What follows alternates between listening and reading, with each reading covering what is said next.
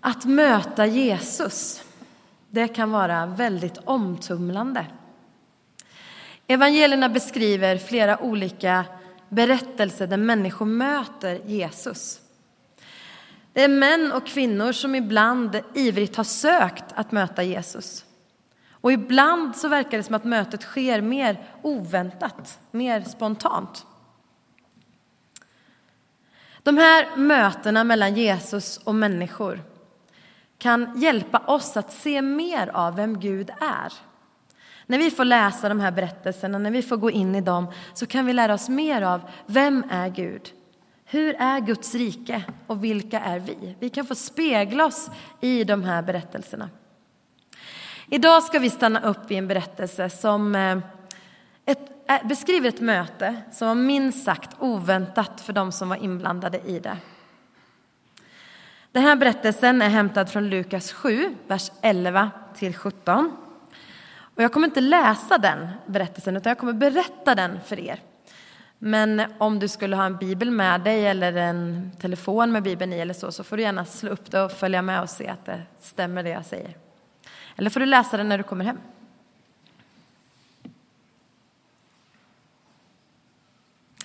Vi ska till en liten by som hette Nain. Troligtvis låg den här byn en bit söder om Kafarnaum, den staden där Jesus bodde. En liten bit sydost om Nasaret, staden där han hade växt upp. Och här ligger den här lilla stan i soldiset med de gröna kullarna i bakgrunden. Gatorna lite dammiga, några höns kanske går och sprätter utanför ett hus i gruset. Någon katt smiter runt ett gathörn. Tänk dig nu att du ser den här staden i ett helikopterperspektiv.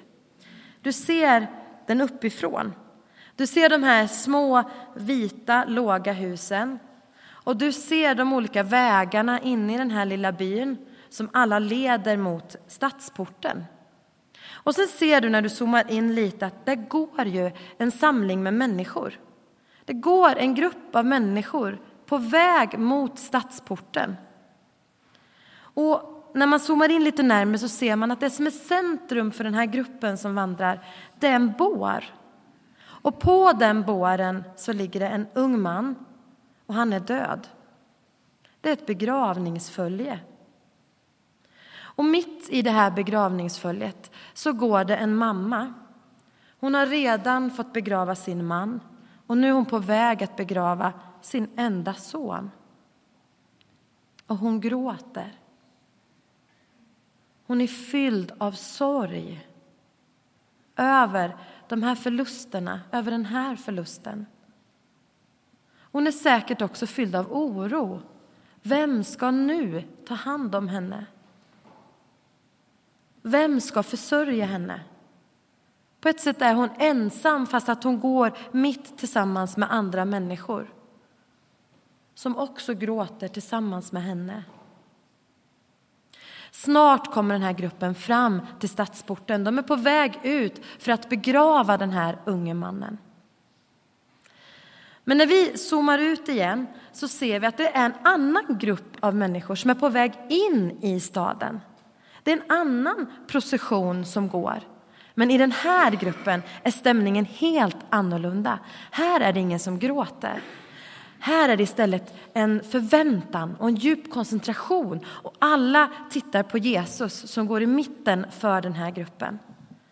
Kanske pratar de om det som har hänt bara en liten stund tidigare. Att Jesus han har helat en slav till en romersk officer. Och det märkliga var att Jesus behövde inte ens röra vid slaven. Inte ens se honom. Han var kvar i officerens hus och ändå blev han helad. Och alla de som följer Jesus, lärjungarna, vännerna runt där, de är fascinerade över den makten som han har. Hur kan det här ske? Vem är den här mannen egentligen? Vem är Jesus?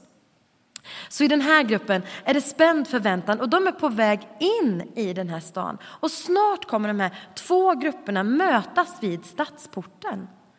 Den ena gruppen som vandrar och som har döden i centrum.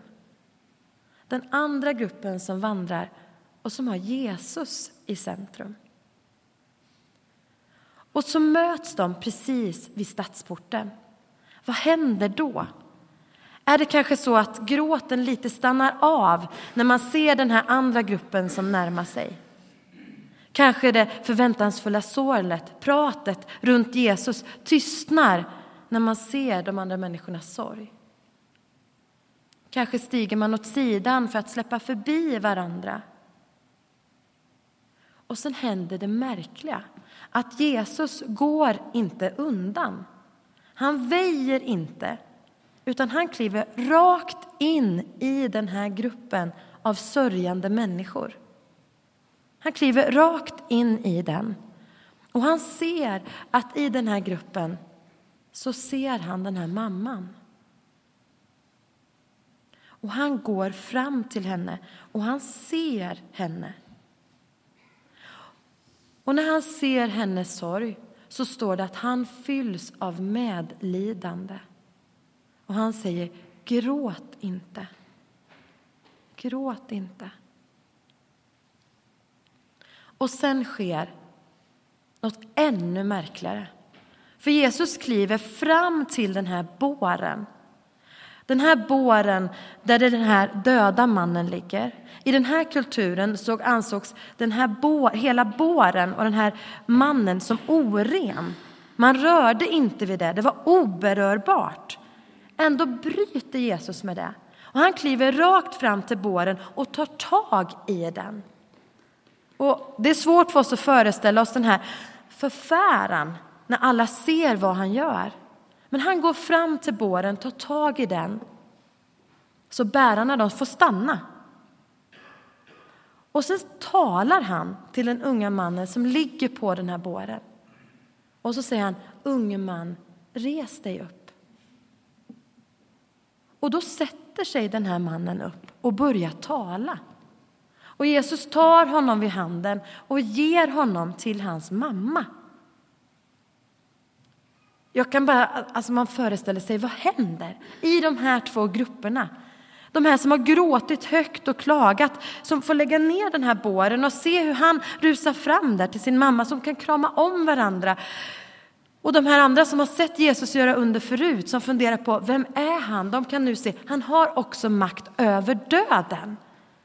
Och det står att de säger till varandra, Gud besöker sitt folk. Jesus måste vara en stor profet. Och den här gruppen av människor, de blandas nu med varandra. Och börjar prisa Gud. Och istället för att vandra vidare ut till begravningsplatsen så kan de nu vandra tillsammans med Jesus in i staden igen. Förundrade över vad han har gjort. Men det står också att de är fyllda av, av fruktan, av Guds fruktan. När de ser den här makten. En makt som till och med har makt över döden.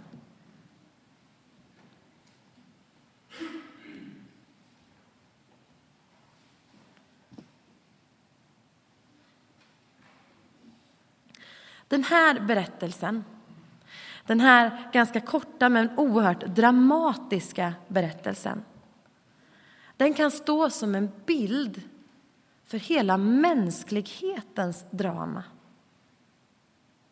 Man skulle kunna se den här berättelsen som en miniatyrberättelse av hela mänsklighetens drama. Där hela mänskligheten vandrade som i ett begravningsfölje mot en säker död. Från början var det ju inte så. Allting var skapat gott och vackert för att leva i harmoni. När Gud såg på det han hade skapat så sa han, det är mycket gott.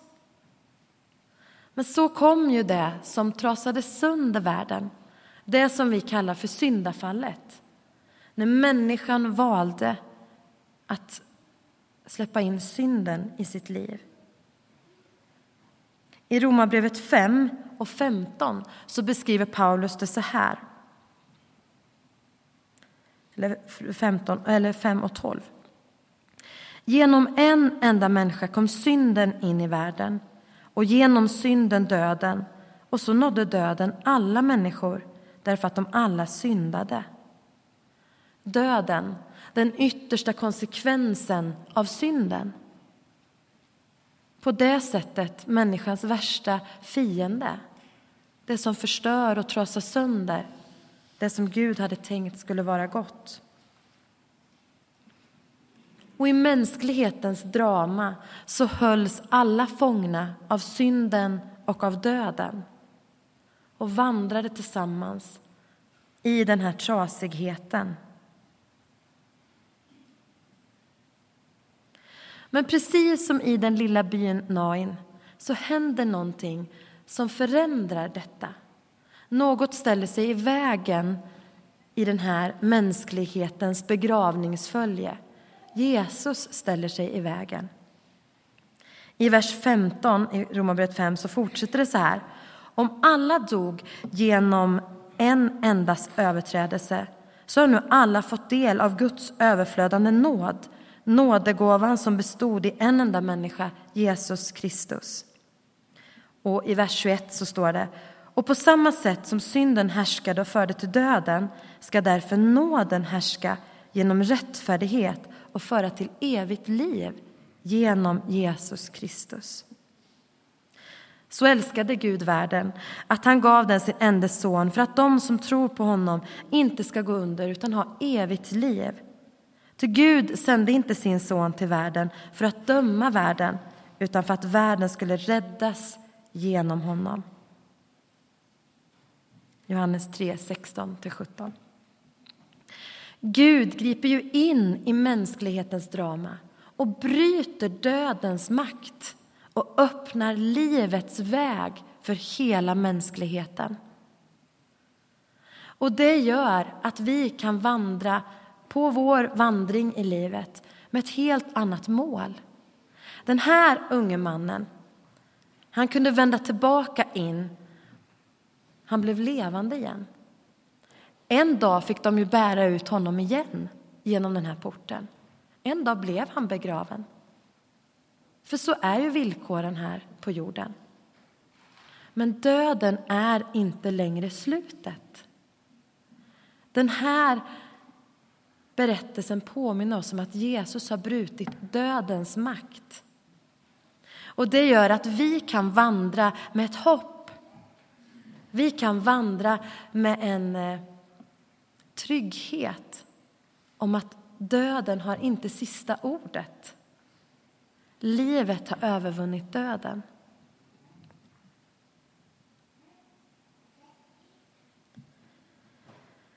Den här berättelsen skulle också kunna vara en bild över ditt möte med Jesus.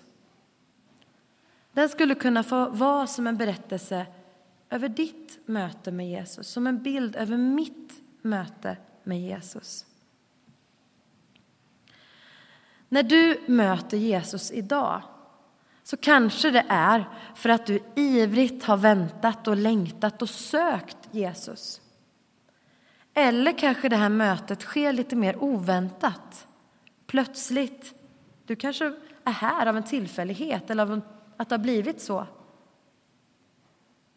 Men när du idag får en möjlighet att möta Jesus så väjer han inte undan med blicken. Han kliver inte åt sidan utan han kliver rakt in i ditt liv. Han kliver rakt in i din livssituation. Och när han kliver rakt in i ditt liv så ser han dig. Han ser dig. Och när han ser det som är sorgen i ditt liv så fylls han av medlidande. Och han kommer med tröst. Gråt inte.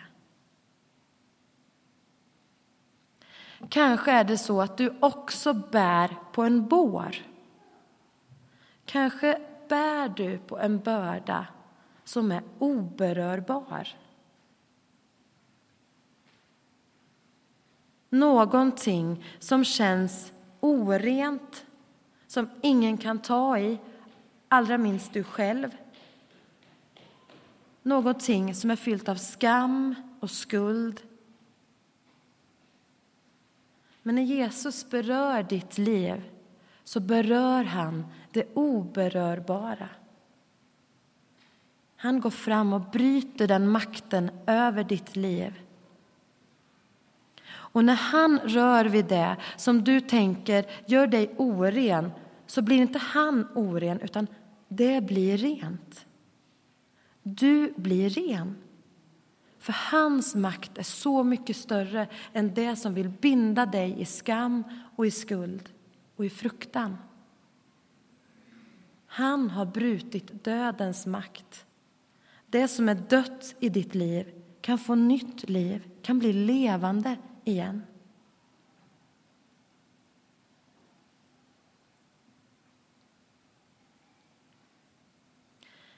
I en liten by sker ett dramatiskt möte där döden förlorar och där livet vinner, där dödens makt bryts. I hela mänsklighetens drama har Jesus brutit dödens makt och öppnat livet väg, livets väg för oss var och en. Och idag så vill han bryta skammen, skulden, dödens makt över ditt liv. Han vill beröra dig så att du kan bli fri. Så att du kan få liv igen. Så att du kan vandra vidare tillsammans med honom, befriad. Amen.